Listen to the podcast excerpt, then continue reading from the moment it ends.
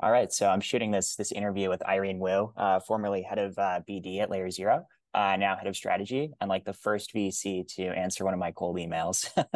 so thanks so much for for joining me, Irene. Uh, I'm excited to dig into some uh, hot takes on on multi chain and and BD. Thanks so much for having me. And and yes, I remember it was one of the most impressive cold emails I'd ever gotten. So I'm thrilled that now years later we're having this conversation that's that's that's very kind of you. um, so anyway, let's let's get started. So I, I met you back when you were like in the the enterprise software world, uh, and then one day you told me you were going through a quote process, um, but you were a generalist like enterprise VC. Um, so I'd love to understand what drew you into the the world of of crypto uh, and and multi chain. For sure. Well, my history with crypto started a few years earlier, and like many other people in the space, was very uh, unexpected and eclectic. It just so happened that I was working on a consumer startup, and two of our earliest investors were uh, first movers in the space. And so that led me to reading the Bitcoin white paper, and I purchased and held crypto from, from then on. And then about two and a half years ago, I was uh, drawn back in because of some really interesting open source primitives and uh, more white papers. And then while uh, sourcing deals in the early stage enterprise software world, I started thinking again about building companies and products. And you know this about me was something that we uh, had in common. I spent a lot of the early half of my life as a team sport athlete. And so I tend to thrive in environments that are highly competitive, but uh, oriented oriented around collective action and, and output. And venture is is very much an individual sport, even if you're on a very coordinated and collaborative uh, team. Ultimately, the attribution goes to to one partner, and there's the Midas list. And, and venture investors are are trying to be the Simone Biles of Team USA, uh, rather than uh, let's say like being six feet in a in a in a crew of eight rowers and in a coxswain. So I wanted to go back to playing a team sport, and the most ultimate sport I think of this was more than a year ago today would be joining an early stage team building a protocol in the infrastructure space. So that's how I eventually landed in the cross-chain interop world and layer zero. I went through a process that was very much like diligencing a an entire landscape. So I thought if I were to make one final bet as an venture investor in uh, all of, of software, where would that be? And it would be infrastructure, specifically blockchain infrastructure. And then across all of those opportunities, where is there a holy grail problem where if you win it and you win it the right way, you win it all. But if you mess up, it's an airline industry or there are a bunch of smaller winners and therefore there isn't a venture sized outcome. That's exciting to me. That's high stakes. And that holy grail problem was cross-chain communication. Across all of the bridges and messaging protocols i diligence layer zero came out to be the absolute strongest for a lot of different reasons. And so i feel super fortunate that it turned out they felt the same about me joining their team. So that, that actually kind of sounds quite similar to how i got interested in crypto. Um, taking a look at a bunch of random companies um, that I was working with, trying to do diligence on a bunch of chains. Um, I got really excited about infrastructure as well. Um, and I was like, wouldn't it be great, like if, if everyone in crypto could just be friends and there was no more like, you know, war for users. Um, and I was like, you know, cross chain would be amazing to do that. Um, so I, I, guess something you mentioned that was really, really interesting to me was the, the process of doing diligence on a ton of cross-chain protocols. Um, I would love to get a sense of what that competitive landscape looked like. Um, was that just like, hey, like Wormhole is getting hacked? Um, you know, all these chains aren't just aren't competitive in terms of bridging. Um, and something like Layer Zero is just going to provide like you know a better experience for all the developers. Um, you know, and, and be more scalable. or or was there something kind of different going on under the hood? For sure. So pre layer zero, uh, what existed were uh, only wrapped asset bridges. So the way to move assets between different ecosystems was by locking value in a smart contract and then issuing a synthetic asset or essentially an IOU. Uh, and we still see this now with uh, like multi-chain wrapped USDC. This is actually very timely because yesterday there was a, a massive issue that led to the uh, uh you know compromise of a, a whole slate of um, wrapped tokens And uh, there, of course, have been numerous wormhole hacks. So their portal bridge is a, a wrapped asset bridge. And so that was that was the previous way. And that was revolutionary at one point in time.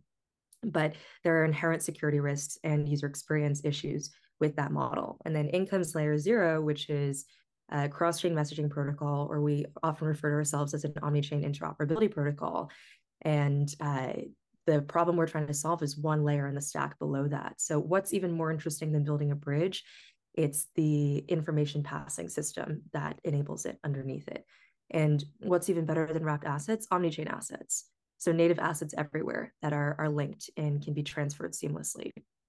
So when I was diligencing the space, I divided it by bridges, messaging protocols, and then within these messaging protocols, the different security uh, mechanisms, designs, uh, validation techniques, and uh, assumptions uh, around all of those. And I also tried them myself. So I think that's the key thing. Like if you're an investor and you're diligencing uh, a developer tool or a consumer facing product, you better be sure to have tried it yourself and even perhaps written up a whole user experience doc. So I was sure to do that.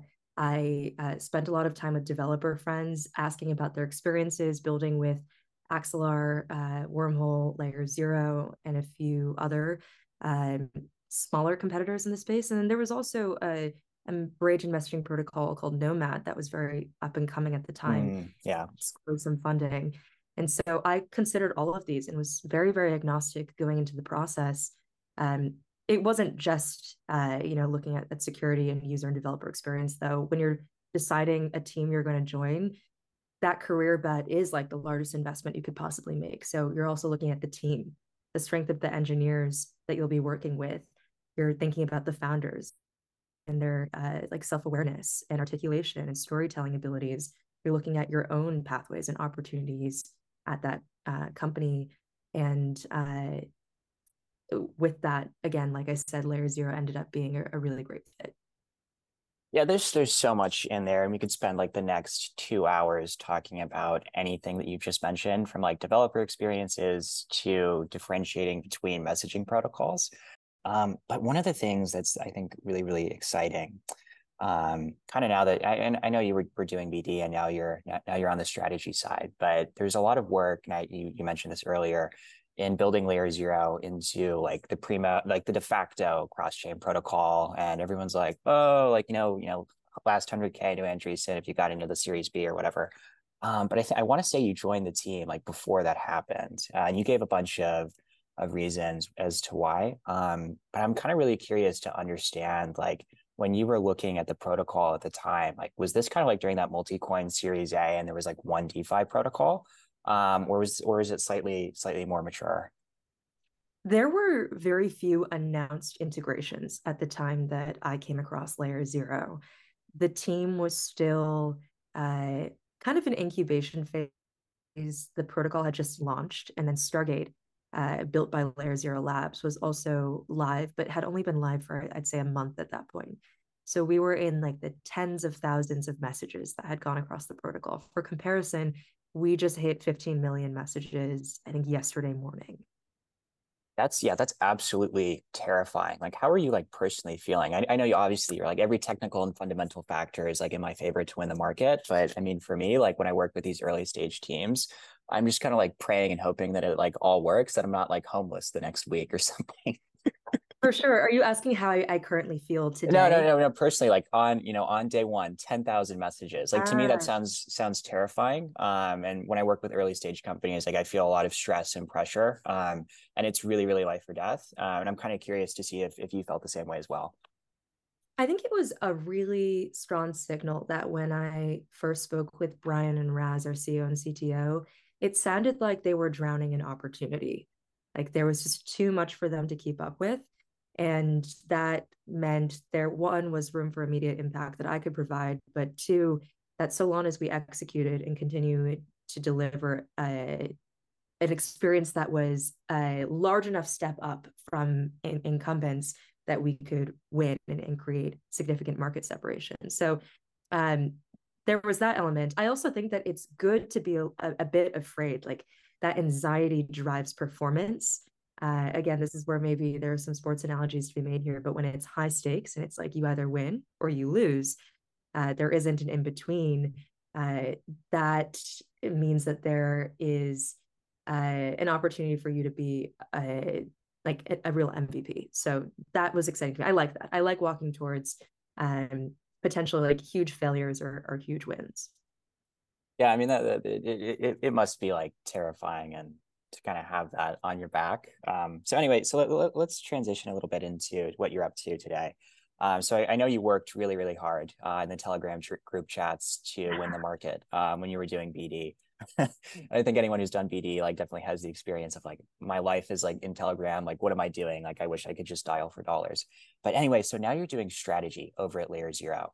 Um, and I would be really curious to understand what exactly that looks like. Are you like someone who's like splicing and dicing growth KPIs? Um, are you really thinking through like the fundamental future of cross chain? Previously, uh, leading biz dev and integrations at Layer Zero, you know, for starters, we were an incredibly lean team for a long time. So that meant I was often the first point of contact for a new project that wanted to work closely with us in their integration. And then also their point of contact through integration, like a product manager helping them with that that process all the way through go to market. So we didn't even have a marketing team. So like how do we support them after launch and, and help them succeed and articulate why integrating layer zero was a huge unlock for their community and their product. And that was for hundreds of individual projects. I think I learned a lot from that that now informs how we think about strategy because uh, having spoken to you know 10 developer teams from all around the world every day for eight uh, months or so i can really understand the different vectors of concern and criteria that all of these teams are, are thinking about when they are one thinking should we even build in a chain agnostic cross chain or multi chain way? And then two if we do how should we go about it? Um, today i am focusing on uh, our product roadmap and engineering roadmap with our ceo and cto and so we've had a lot of really in-depth conversations around what the next six months look like for us what uh, worked well with our expansion strategy previously and where we should double down on with the resources we have. You know, we announced our Series B, I think now two months ago. We're really well resourced and uh, our, our team is, is growing in all the right areas. I also focus on our relationships with the foundations uh, for the, the ecosystems that we're already live on and uh, try to make sure that across developers and these decision makers at the foundations, Layer Zero is proactively solving their problems so, you know, we're behind the curve if if we're now trying to to gather feedback on what developers uh, are running into either with our product or with other issues building cross chain. Uh, I am keeping the pulse on all of that and uh, working with our front end, back end, and design team to to ship product quickly and get feedback. So when there's actually that inflection in the market and there can be that pickup, we're there already based on what you mentioned, um, I'd love to kind of take a look at the gaming market specifically. I know this is something based in our, our personal conversations that you were really interested in, you know, in as a uh, winter survival or winter resistant tool um, to win the Web3 market. Um, I think there's been a lot of utility for these Web3 gaming developers, um, where each chain has become its own publishing tool for the game um, that you can't really ignore. So, for example, like if you're building a new Web3 game, it has to be published on ETH to tap into li- the liquidity in the ecosystem. But if you're someone who's building like you know something for La Liga fans, it has to run on Flow um, or some Web two friendly blockchain. And so multi chain is absolutely necessary um, from an infrastructure perspective and like how you're going to build the game. Um, and so something like Layer Zero becomes absolutely critical for those developers, which I know you guys realized you know through a massive amount of inbound at the start. But I think like one of the biggest challenges of building um, within Web3 is just like, how do you do user acquisition? So if you're a, a gaming developer and you're like, yeah, ETH has like all this value as a publishing tool, um, you know, in terms of the liquidity on the ecosystem, it really only goes so far, right? Like if you raise 100 million from Andreessen, Andreessen um, you're like Pudgy Penguins and you push your NFT on on that chain. Like, of course, everyone's going to go absolutely nuts. Um, but if you're a new like Web3 dev, like who in their right mind spends all their time on ETH hunting for like a new NFT game or a new token, mm-hmm. right? Like even airdrop hunters and traders have their limits. Um, and so I think this problem, it's it's kind of like you know you have an airport, right? And people kind of like you know flying to the airport if it's like NYC, but if it's like a small deserted island, like no one cares that there's now an airport there. Um, and I know Un- Union Square Ventures kind of phrase this as like a problem of you know app versus infrastructure adoption cycles where you need like new utility use cases um, and then you'll see like all of this value in, in those infrastructure protocols that are going to be created um, as a result and so I'd be really curious to understand like how exactly you're thinking about defining and building new use cases for for layer zero with your strategy work. Like, does that even make sense to think about, or is it really just a matter of like doubling down on you know pre-existing use cases? Like, hey, you know, I know that like Web three loyalty programs um, really need to move NFTs across chains, and if I just do enough BD with Web two brands, it's going to be good enough. There are so many different ways I can answer that question. I'll start by saying that uh, our North Star metric is volume of messages across the protocol. And so uh, the use cases that are most exciting to us from a business perspective are the ones that drive movement between chains. And so that might not actually be, uh, let's say, like a one time ONFT or omni-chain NFT mint on one chain.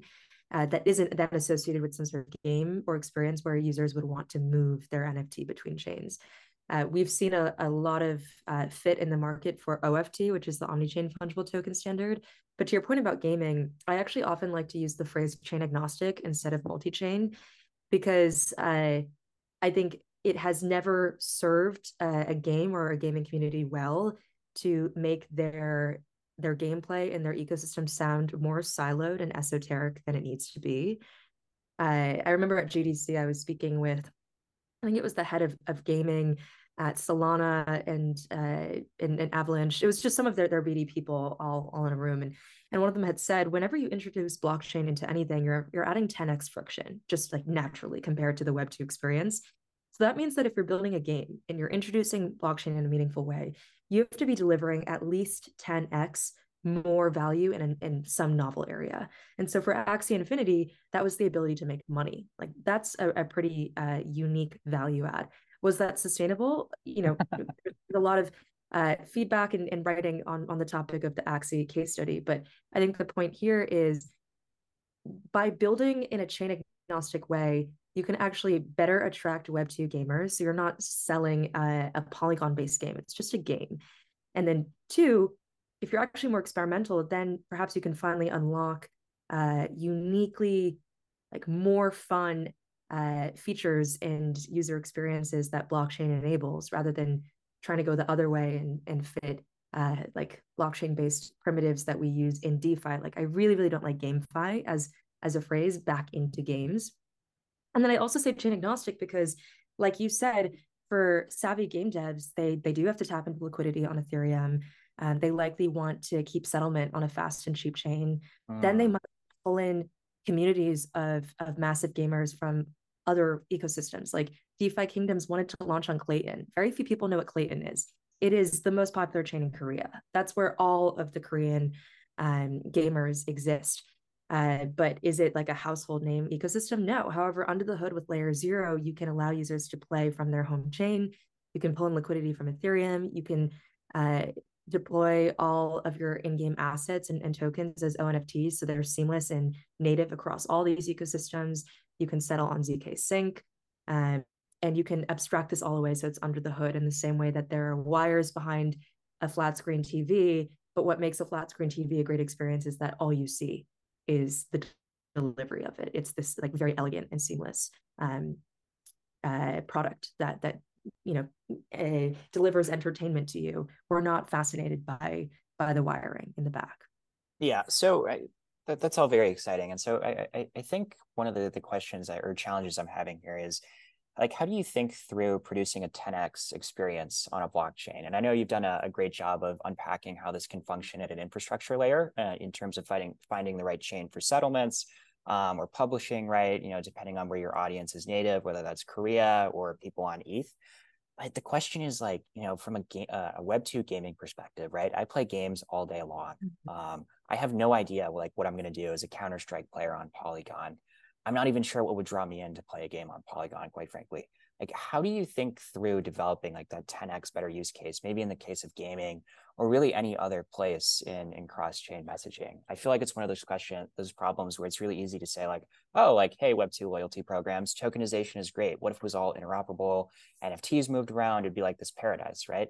And then you have this this question of like okay, like I know what I, I have that works, or I can just kind of, you know, build on top. Um, but how do I produce these new use cases and create airplanes to fly through my my airport?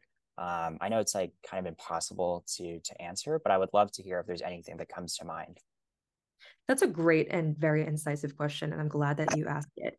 Um, I'm first going to level set by saying that I am self aware enough to know that I, I am not a game designer. Those brilliant uh, designers and developers are, you know, hard at work right now on on, on shipping. Uh, you know, hopefully the game that serves as a model for what's possible. And and I'm actually really bullish on a few titles that will be coming out later this year. Uh, most of them leveraging Layer Zero under the hood so they can better um, deliver that that new experience. And you know, they're all competing for for eyes and time and attention and, and liquidity. Um, however, you know, what are levers that you you can pull to better equip your designers and developers to experiment and potentially be the one to to get that um like golden child game on chain to users that that could showcase what's possible. Well you should absolutely try and improve the onboarding experience. It should feel like a web 2 onboarding experience. Uh, most user flows right now in, encourage churn at like every click. So how can you uh, get gamers to go from wanting to play your game to literally being in gameplay as as quick as possible? Well you should reduce clicks reduce the need for multiple gas tokens for example needing to switch between wallets. Layer zero actually has um, directly integrated into the protocol something we call gas abstraction so it makes it easier for developers to create that user experience.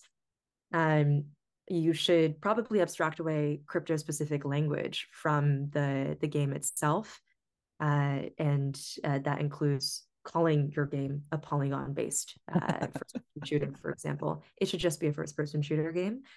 And uh, I think that the third thing, it's not like a direct instruction, but you know, all the way back to the the design phase, ask yourself why you're actually even launching a game on chain and spend time with users to gather insights around that. And you know, you might hear that they're incredibly allergic to the concept of it and then pull that thread. Like why is it that you're allergic to the concept of of nfts or something on chain? Um, i'm bullish on on a bunch of the titles coming out later this year. I will be playing them myself. At i was in the playtest rooms. Uh, and so you know there are some that i don't think i can quite announce um, that have actually been able to create an experience that feels much like playing like call of duty for example uh, but you know, the point here isn't to replicate Web two; it's it's to deliver something better. So we're here to help developers be more creative, uh, abstract away complexity, promise uh, and ensure security and agency, and then you know it's on them to to give us something really really fun.